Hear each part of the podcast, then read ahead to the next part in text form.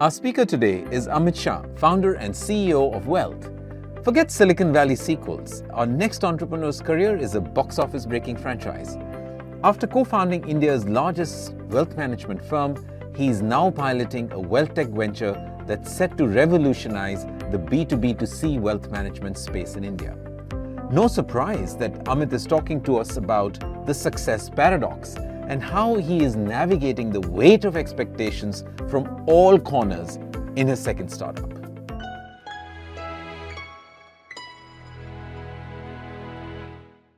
Friends, imagine walking on a tightrope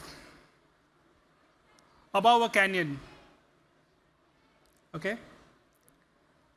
Every step you take is decisive.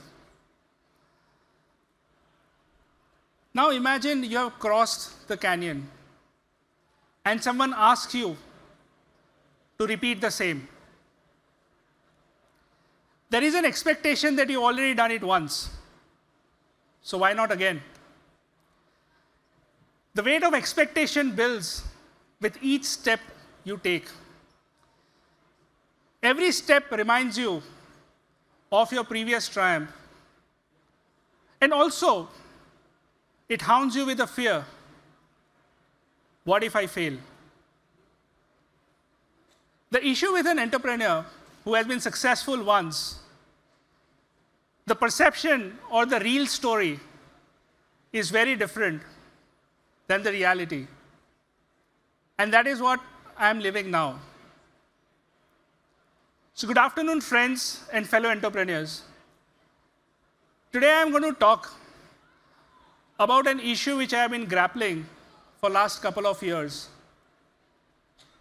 And like me, many of you would have kind of faced it. After exiting or leaving your first successful venture, the question, can I repeat it? Can I repeat success? And it's very difficult. I'll start with my first dance with success. Every success story begins with an inception, a goal, an idea, a dream. My journey as an entrepreneur started at a very interesting time. 2007, I was in a corporate life, enjoying all the fancy perks which all of us gets. Markets were all, all its high. And I thought at that time entrepreneurship is something which will be a cakewalk for someone who has done 20 years of professional life. Come 2008 January is when we decide to start our first entrepreneurial venture. And all the co-founders were professionals like me, never done entrepreneurship before. Our business gets launched in April of 2008. And I used to live in US then. And rest is history. Global financial crisis happened. And I remember, you know, in US, people talking about we all moving back to primitive age, stone age.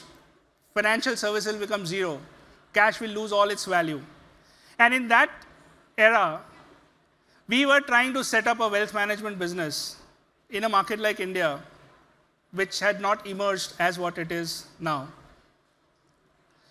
Fast forward 10 years, 2019 is when I said, let me try another venture. In those 10 years, our first venture had become the largest wealth management outfit in, in India.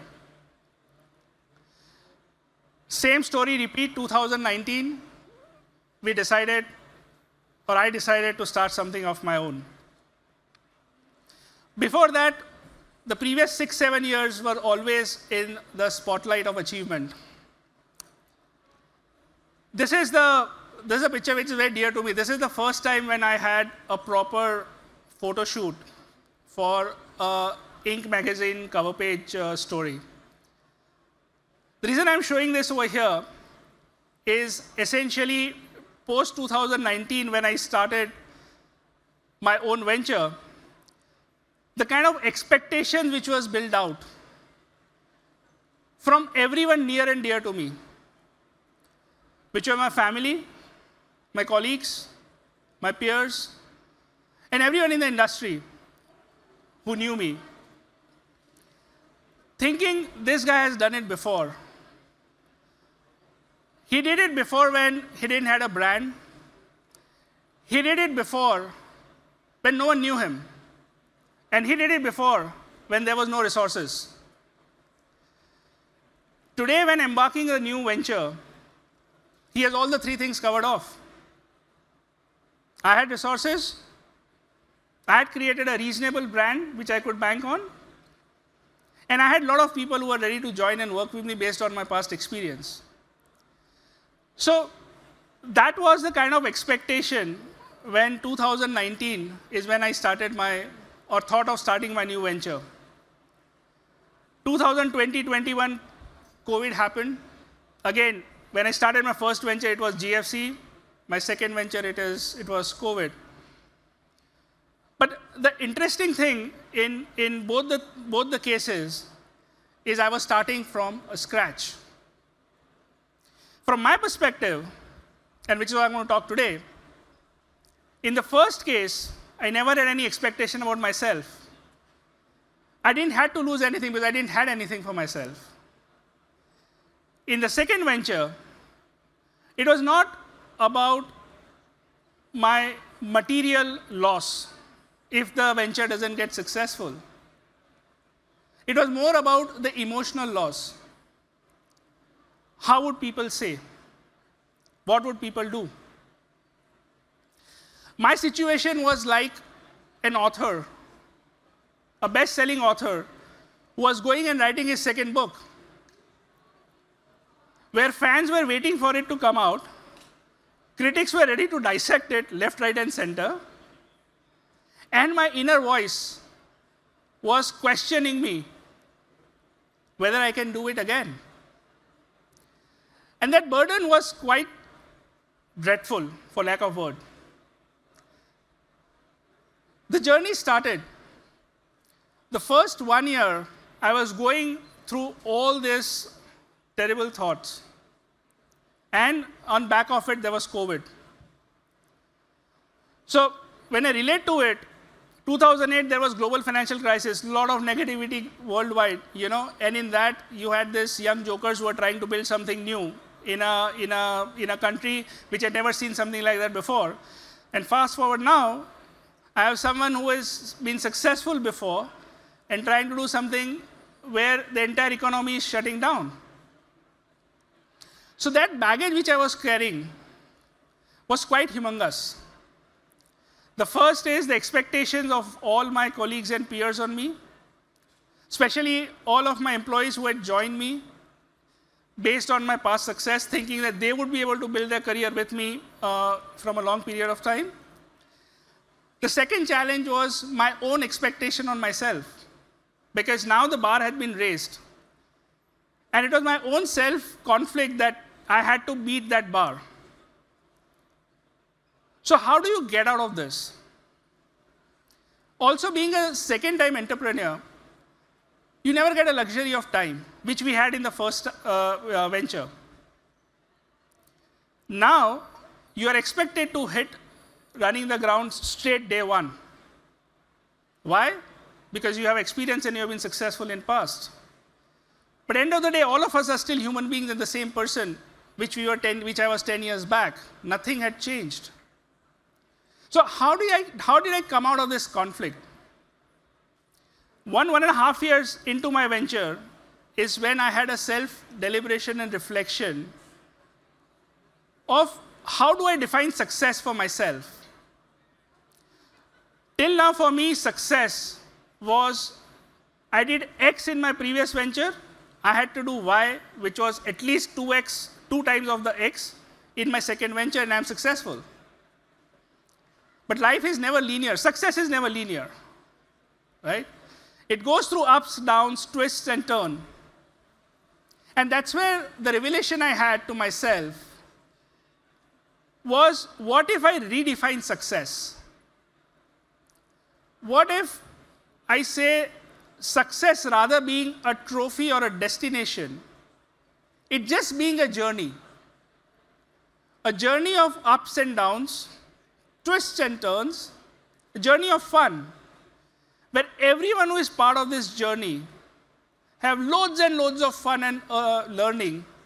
And when we finish this journey, at that point in time, we decide whether it was fun or not. Not whether we decide we have become a unicorn or a decacorn or whatever corn it is, right? Once I had that revelation, the life was very, very different. This is a very near and dear slide to me. And this, with this, uh, uh, you know, I'll, I'll, I'll conclude my uh, session. This is my core team, my founding team. And this is the responsibility I carry. Every day in and day out, as an entrepreneur or a founder, my responsibility is not to keep on achieving higher and higher numbers, but to ensure that everyone over here or everyone you see in this picture are having fun, are learning, growing. Because I always believed, and I still believe, that numbers are something which are bound to happen. It's a matter of time. Whether you take three years, five years, or 10 years. But the moment I project myself that I want to do this in three years or one year or two years, just like a normal VC Excel sheet, that year one, X number, year two, 2X number, year three, 10X number, then everything goes for a toss. So, my self learned message for all my fellow founders who are going through the same phase of life as what I'm going through is just remember that success is not a one time achievement. Success is an evolution which all of us go through over a period of time. We need to learn to embrace the highs and the lows, the triumphs and the failures. Because in the grand dance of life, every step, every twirl, every leap, and every fall we take is a part of your unique rhythm, and it's all unique to all of us. So thank you everyone for listening, coming here.